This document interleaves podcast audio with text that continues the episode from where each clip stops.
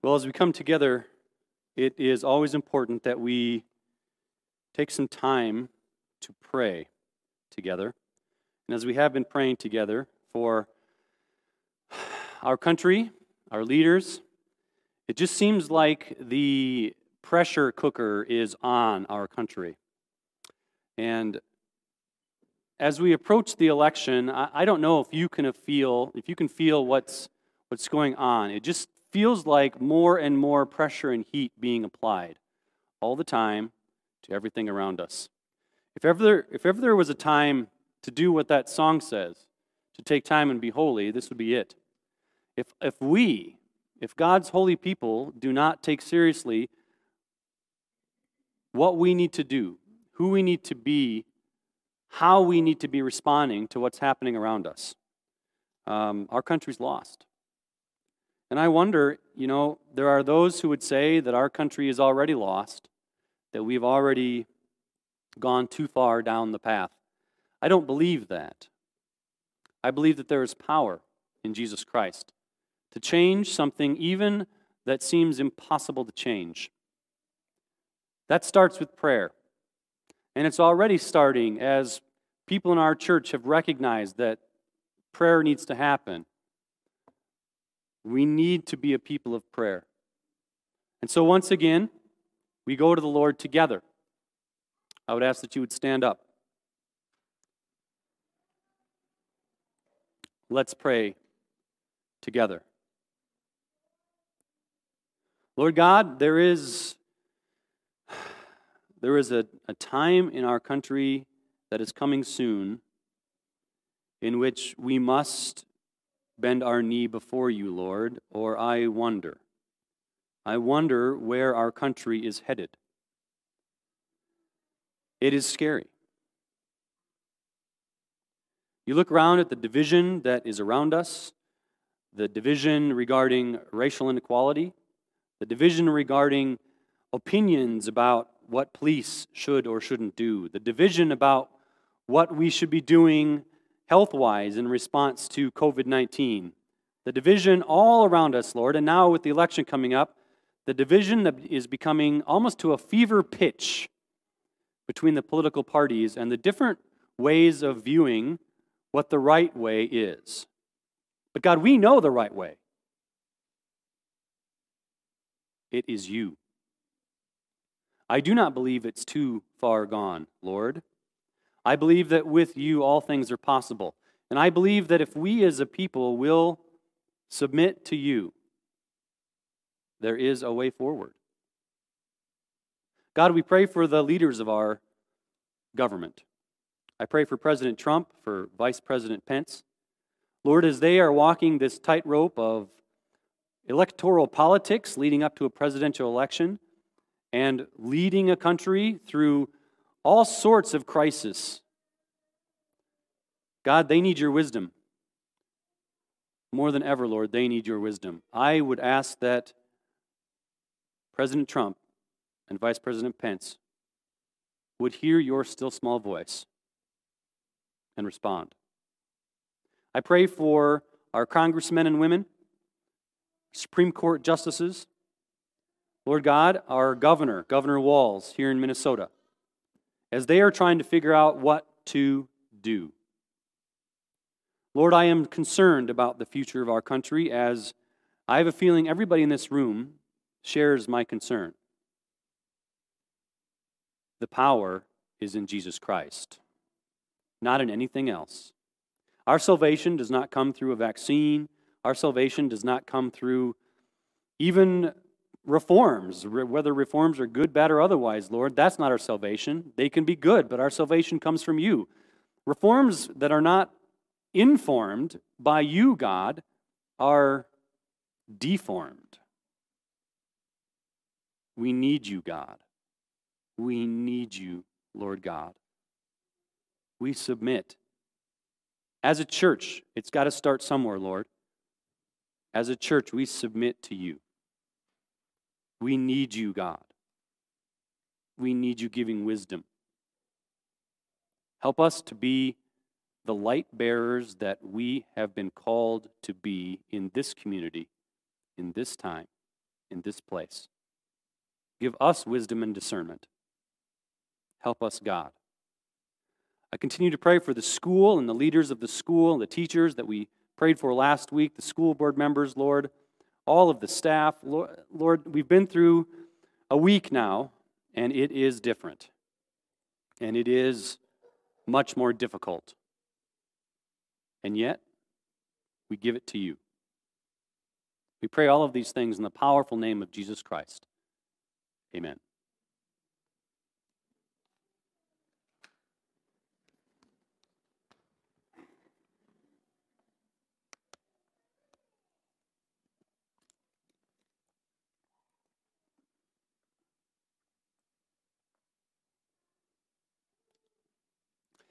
Well, please turn in your Bibles, if you brought them with you today, to Luke chapter 9. Last Sunday, we encountered three amazing stories that displayed the power of Jesus a power over nature, a power over demons, and a power even over life itself.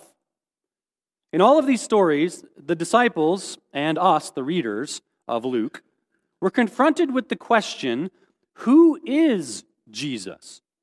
The disciples witnessed the power of Jesus firsthand, and we witnessed it along with them. And now, Lord God, as we open your word again, it's our prayer, Holy Spirit, that you would speak to us and through us. We need you to help us understand your word. Amen. We'll start reading in Luke chapter 9, verse 1. When Jesus had called the twelve together, he gave them power and authority to drive out all demons and to cure diseases. And he sent them out to preach the kingdom of God and to heal the sick. He told them, Take nothing for the journey no staff, no bag, no bread, no money, no extra tunic. Whatever, whatever house you enter, stay there until you leave that town. If people do not welcome you, shake the dust off your feet when you leave their town as a testimony against them. So they set out and went from village to village, preaching the gospel and healing people everywhere. Now, Herod the Tetrarch heard about all that was going on, and he was perplexed, because some were saying that John had been raised from the dead, others that Elijah had appeared, and still others that one of the prophets of long ago had come back to life. But Herod said, Well, I beheaded John. Who then is this I hear such things about? And he tried to see him. Well, we've been studying the book of Luke for many weeks. As I have mentioned to you in a previous sermon, this form of preaching that we are doing is called expository preaching. Expository preaching is preaching in such a way that Scripture itself is the focus. The main ideas of the sermon in expository preaching come from Scripture itself. They come from inside Scripture, not from the outside. Now, this is different than topical preaching, in which the main idea of the sermon comes from a topic outside of Scripture. And then Scripture is used to give helpful information on that topic. Now, both styles of preaching can be good, and there are advantages and disadvantages of both. One of my primary tasks as your pastor is to help you understand and apply biblical truth to your life. I have long felt that for a church to be healthy, it needs a steady diet of expository preaching with topical sermons sprinkled in, sprinkled in for flavor. Expository preaching is the meat and potatoes. Topical preaching are like dessert. I believe that one of the weaknesses in today's church is that for many years, these two preaching styles have been flipped around. And what I mean by that is most of the messages that are heard in churches today in America are topical, and just a few expository sermons are sprinkled in. So it's kind of like most churches are getting dessert all of the time and only getting meat and potatoes every so often. It's flipped around. I don't think that's good. I believe that expository preaching should be the meat and potatoes, the majority. And that's why I do what I do. Now, one of the advantages of expository preaching is that we get to experience the Word of God in one big connected flow. I believe this is very important because the inspired writers of God's Word meant it to be consumed whole, not in little pieces, like so many Christians often do, because the church has trained Christians to take the Bible in little pieces and just eat little pieces here and there. That's topical preaching. Again, topical preaching is not bad unless you do it all the time. Then it becomes problematic because people start to think that their Christian faith is all about taking bits and pieces of Scripture. Do you see that? That's not good. Well, in our passage today, we get to enjoy one of the blessings of expository preaching. I want to begin our study of Luke chapter 9 with some observations on how it is connected with Luke chapter 8, the rest of Luke, and even the rest of Scripture. Expository preaching takes seriously the idea that Luke organized his gospel on purpose. I want to show you something interesting that we didn't have to, time to cover last week when we looked at chapter 8. So I want to go back quickly to chapter 8 and just point out one small thing. If you look at chapter 8, verses 38 through 39, this comes from the story of the guy. You remember the guy that was naked and was demon possessed by a legion of demons? You remember that guy? So I want to look again at something that this guy said. So, verse 38 The man from whom the demons had gone out begged to go with him. But Jesus sent him away, saying, Return home and tell how much God has done for you. So the man went away and told all over town how much Jesus had done for him. Interesting. Now I want to compare this directly with the first part of chapter 9, only a couple verses later. When Jesus had called the twelve together, he gave them power and authority to drive out all demons and to cure diseases, and he sent them out to preach the kingdom of God and to heal the sick. Did you catch it? Jesus calls people to different things. For some, like the disciples, Jesus said, Drop everything and follow me. Now, think about the comparison here. Jesus said to, the, to Peter, He said, Peter, drop everything. You're a fisherman on the Sea of Galilee. Stop fishing for fish and start fishing for men and women. That's what Jesus asked Peter to do. It's, it's part of Luke. But think about this now. What does he say to the guy that got all the demons cast out of him? Because that guy, the, guy comes to Jesus and he's in his right mind and he's clothed and he's, he's He's been healed. He's been, really, he's been saved, hasn't he?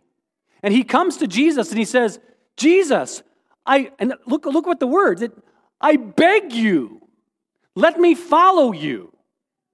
I, he's begging Jesus. I mean, the word is begging. Now, think about that. If someone comes up to Jesus and says, I beg to follow you, what do you expect Jesus to say? Come on, Join the crowd. Join the group of followers. Let's go. You're going to be such a great example because you can tell everybody how the demons were cast out of you. Join me. Follow me. Be with me. I will be your mentor. You will be my mentee. You can be my disciple. The word disciple means follower of Jesus. That's what disciple means. It literally means follower. And Jesus doesn't say that. Jesus says to this guy, no.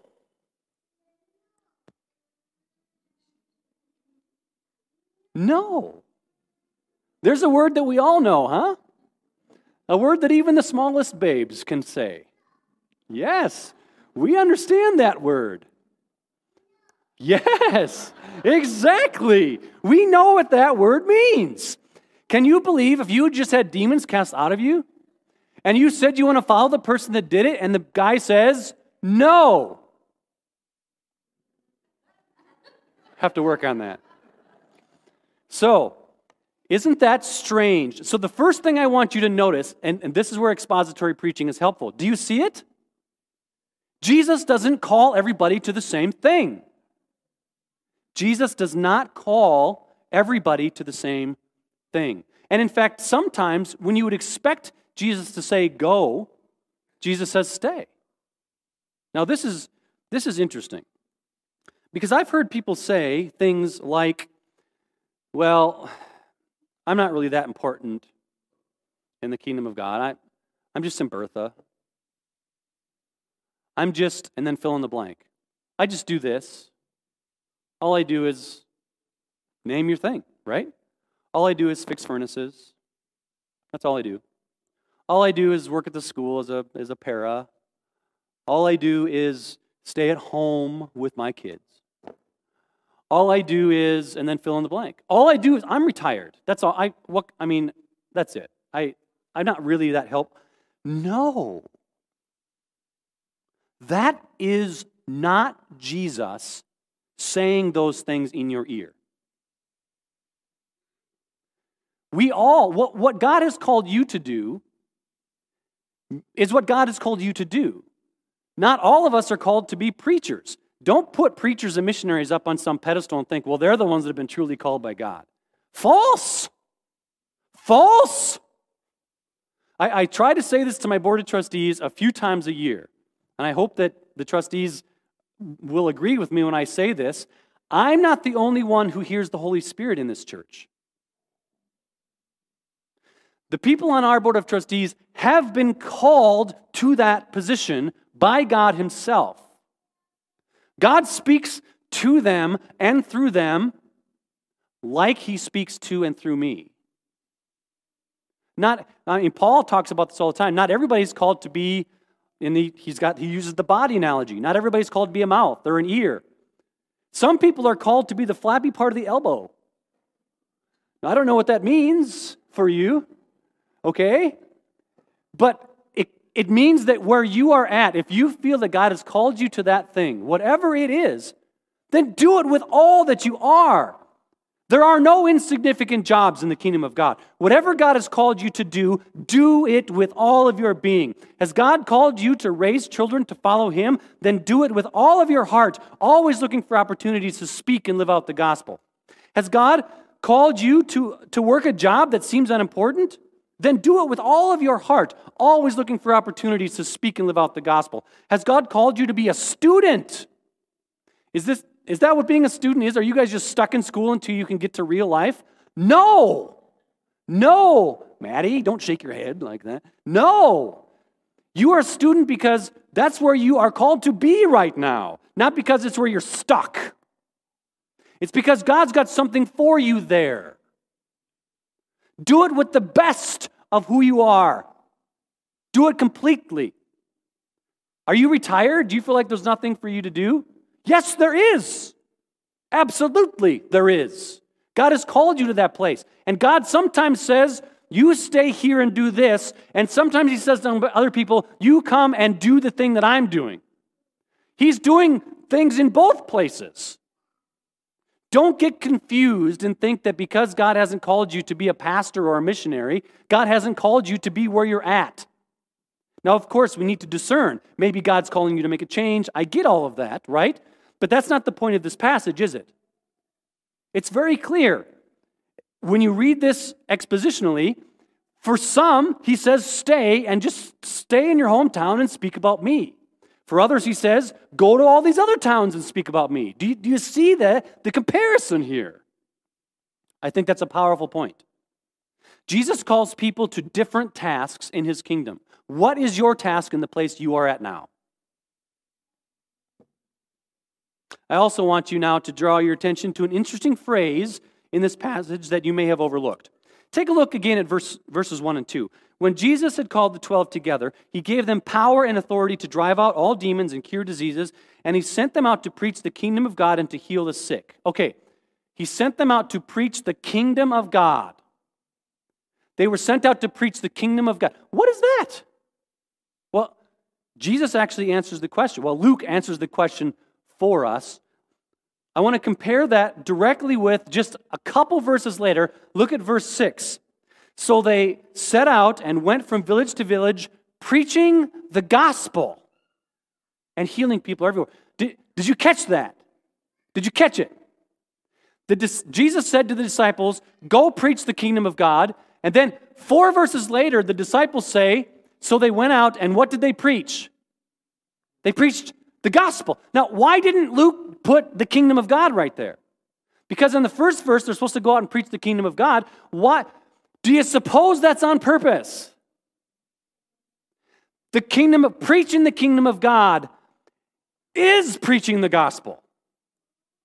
Preaching the gospel is preaching the kingdom of God. He interchanges these two ideas because they're the same thing. And this is important. What does the word gospel mean? Good news. So when you preach the kingdom of God, that means that the kingdom of God is good news. To preach the gospel means that you are also preaching the kingdom of God.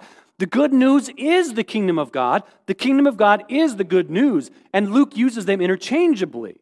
Now, the church today has largely ignored the concept of the kingdom of God. Even right now, if I asked you to define this term, kingdom of God, do you think you could do it?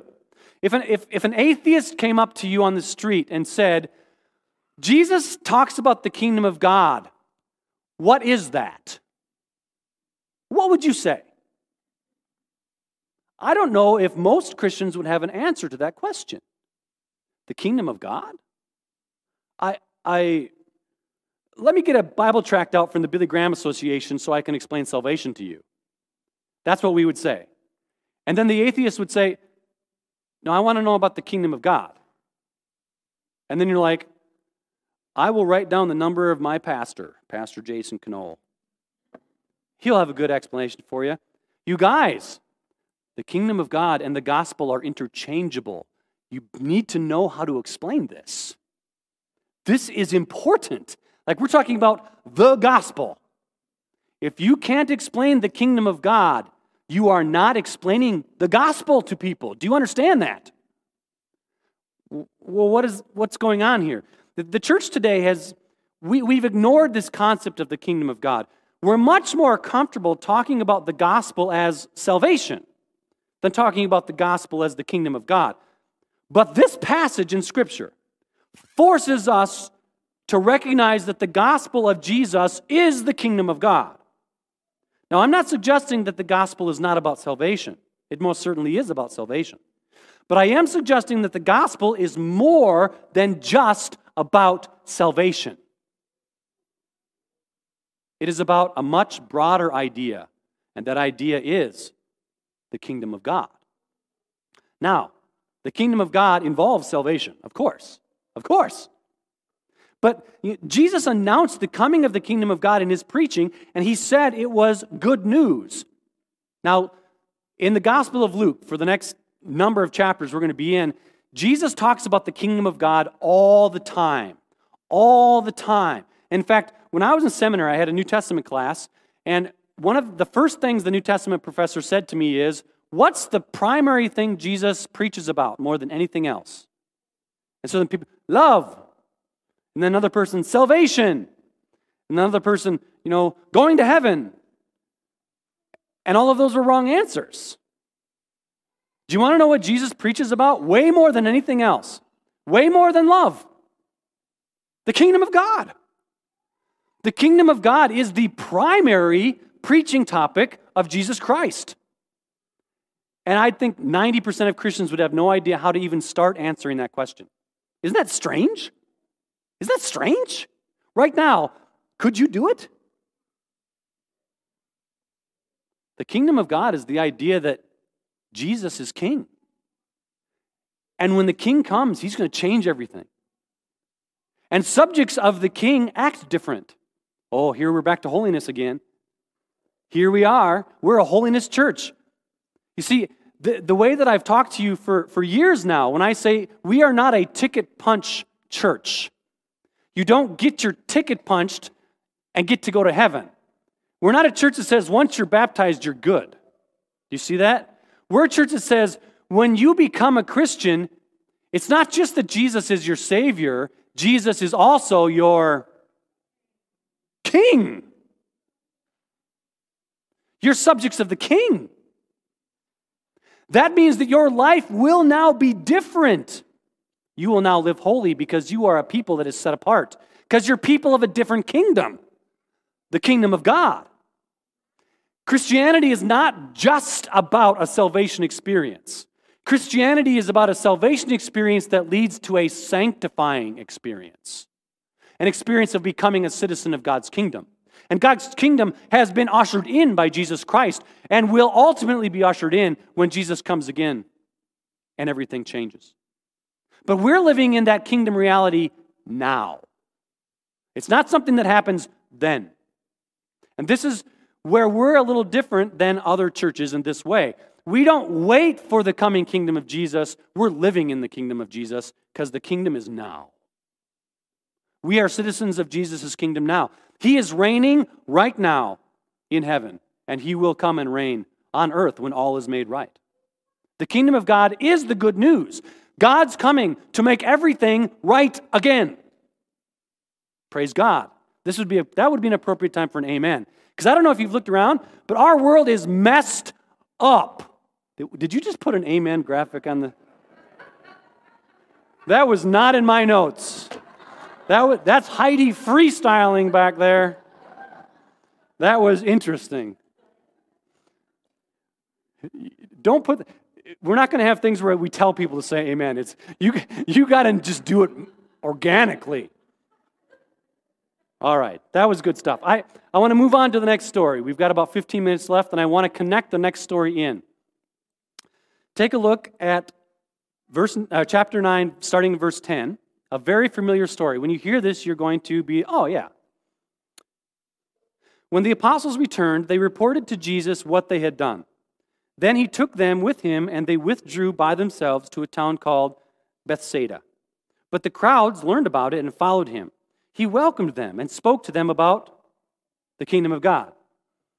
And he healed those who needed healing. Late in the afternoon, the twelve came to him and said, Send the crowds away so they can go to the surrounding villages and countryside and find food and lodging because we are in a remote place here. He replied, You give them something to eat. They answered, uh, We only have five loaves of bread and two fish. Unless we go and buy food for all this crowd. About 5,000 men were there. But he said to his disciples, have them sit down in groups of about 50 each. The disciples did so, and everybody sat down. Taking the five loaves and the two fish, and looking up to heaven, he gave thanks and broke them. Then he gave them to the disciples to set before the people. They all ate and were satisfied. And the disciples picked up 12 basketfuls of broken pieces that were left over. Now, this is a well known story. And it's not surprising it's well known because here's a little trivia fact for you. So if you're ever in a Bible knowledge exam, or if you're ever like uh, in a Bible quiz, like a, like a game show and you need to win something, this is one of these trivia answers. You ready for this? This is the only miracle of Jesus that's in all four Gospels. This is it. Well, the resurrection. I'm talking a miracle other than the resurrection. Okay? So, this is the only miracle that's in all four Gospels. So, obviously, there have been a few sermons over the years on this one. There have been a few Sunday school lessons over the years on this one. This is probably not a real surprising story. You've heard it before. But there's a few things you maybe haven't considered here. Did you catch that? It was the disciples who did this miracle? Did you catch that? Look again at Luke 9:13. He replied, "You give them something to eat." And I emphasized that when I read it the first time. They answered, "We only have 5 loaves of bread and two fish, unless we go and buy food for all this crowd." The disciples, imagine this, 5,000 people, the disciples are there. It's they're having a great time, but it's like we're in this little village, like we're in Bertha. That's Bethsaida. Like imagine 5,000 people in Bertha having a, a, meeting where there's a speaker, right? And the organizers of the meeting go to the, to the main speaker and say, we really got to get these people to like, they, some need to go to Wadena. We got to get some people down to Eagle Bend. Probably send some like to Alexandria, maybe even some to Brainerd, because we don't have, we got like one restaurant and one gas station. We are not going to be able to feed these people, right? And how, we definitely don't have enough bathrooms. They're going to mess up the campground like you can't believe. The mayor's going to be mad. It's going to be terrible. You see that? I mean, think about that. That's what's going on here. It's 5,000 men. That doesn't count the women and the children. That's a lot of people for Bertha. Have you got that in your mind? And then Jesus says to his disciples, to the 12 guys that are supposed to be like organizing this thing, imagine if this was you. Jesus says, You feed them. They're like, uh, well, I've got 12 bucks. I could maybe head down to Eagle Bend and get something at the gas station. How much do you got? I mean, that's literally what the disciples do. They're like, okay, how much money do we have? Are we going to? I don't think we got enough. And then consider this. Look at verse, look at, um, again, 13 through 17. He replied, You give them something to eat. They answered, We have only five loaves of bread and two fish, unless we go and buy all this food for the crowd. But Jesus said to them, Have them sit down in groups of about 50. The disciples had them sit in groups of 50. So, do you have in your brain? The disciples now are going in the crowd. Okay, we're going to get about 50 people over here. We're going to get about 50 people over here. Can you imagine that? Okay, so we got that. And then Jesus took the loaves and the fish, gave thanks, broke it, and then he gave the loaves and the fish to the disciples. It was the disciples not Jesus, who took the loaves and the fish to the groups of 50. Why does this matter? It was the disciples, not Jesus, who distributed the food. The power for the miracle came from Jesus, but the working out of the miracle came through the disciples. Let that sink in. The power for the miracle came from Jesus, but the working out of the miracle came through the disciples. Do you think that it's a coincidence that Luke put this story immediately after the story of Jesus sending out the disciples to preach the good news and heal people and cast out demons? You see, this is the start of Jesus transferring his power to his followers. This is where it begins. And it's still happening today. You see, we are the disciples now.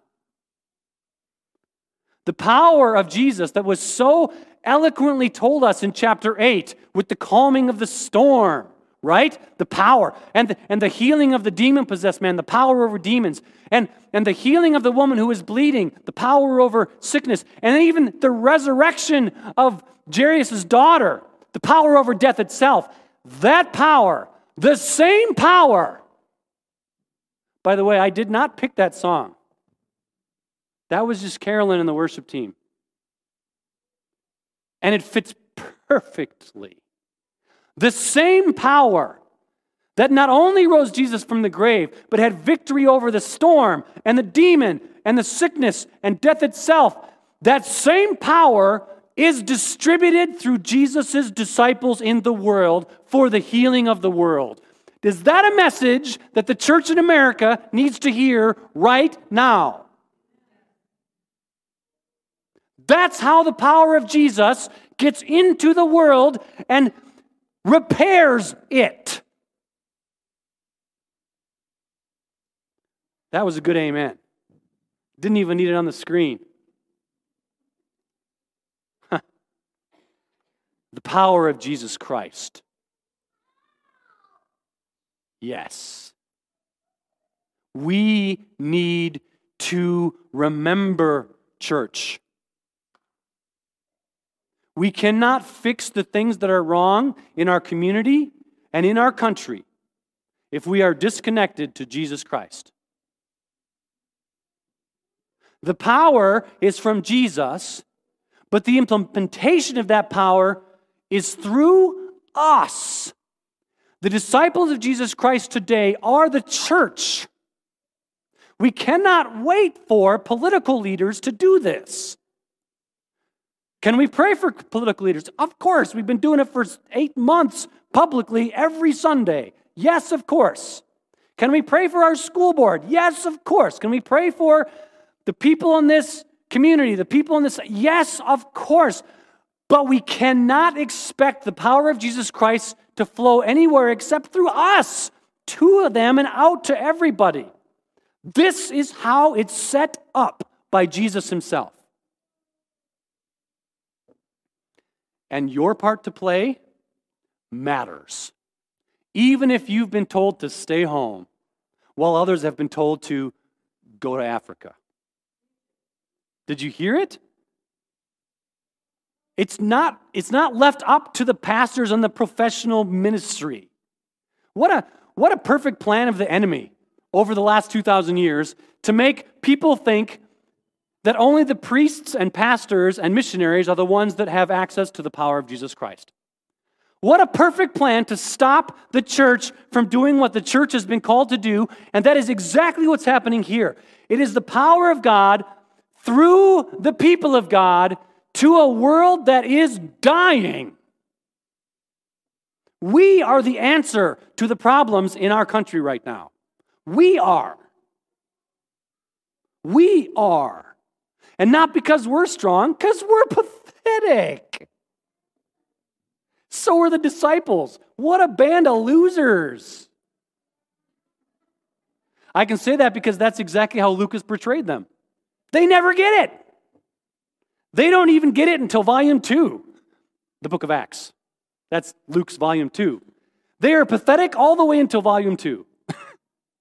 and then they're only not pathetic because the Holy Spirit enters them. It's never about them. It's never about how eloquent they are at, at sharing salvation to somebody else. It's never about how great they are at administering the things of God or organizing the things of God. It's never any of that. It is 100% completely recognizing you are connected to Jesus, you will be influential in your community. If you are not connected to Jesus, you will be a disaster wherever you go. School board members, mayors, police officers, governors, presidents, I don't care your rank. It's all about being connected to the power source. And that is it.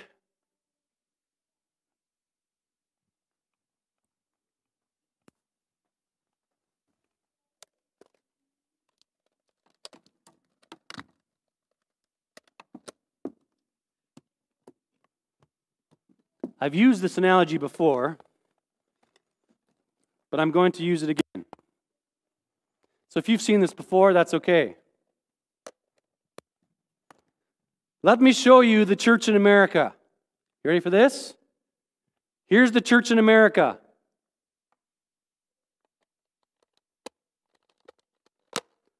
I can't figure out why nothing's happening.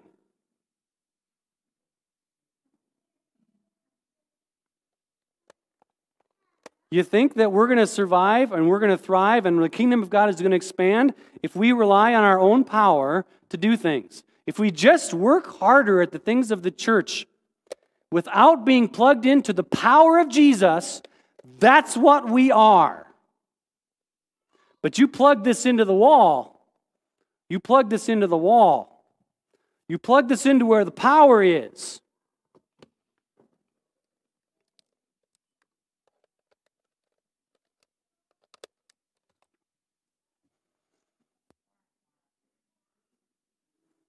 And sometimes it doesn't work because there's a problem at the other end.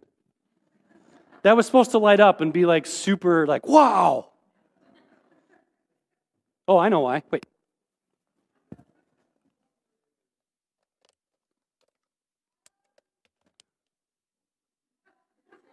Wow. Well, that was a failed analogy, but it was, I think you got it, right? Church of God, New Life Church of God in Bertha, Minnesota. We have access to the kind of power in which a storm can stop with a word. We have access to the kind of power in which a, an army of demons submits and cowers in fear. We have access to a kind of power in which, when everybody in the whole medical community said that woman couldn't be helped, all she had to do was touch the hem of Jesus' garment and she was healed. We have access to a power in which Jesus raises people from the dead. It's the same power, and it comes from Jesus through us if we will only be faithful. And you know what we need to do? Just, just distribute the food. Our whole job is just to distribute the food. Now, I'm reading a lot into this one story, but do you see when you put this together in expository preaching, it becomes alive. The Word of God is living and active, sharper than any sword. But stop taking bits and pieces. We need to read the whole thing, consume it, let it nourish us, and let it flow from us to our community around us. And I, is there an amen for that? Come on. We can do this because of Jesus' power. Let's pray. Thank you, Lord Jesus, that the same power that rose you from the grave, the same power that calmed the storm, the same power that made the demons flee, the same power that brought healing from sickness, the same power that raises from the dead is within us. And you've asked us to go and distribute it. Yes, our country is in a mess. Yes, it seems impossible. It is not impossible if we remain plugged in to the power source. God made this church and these people be a people that are completely plugged into you, Lord God. We pray these things in your powerful name, Jesus Christ. Amen.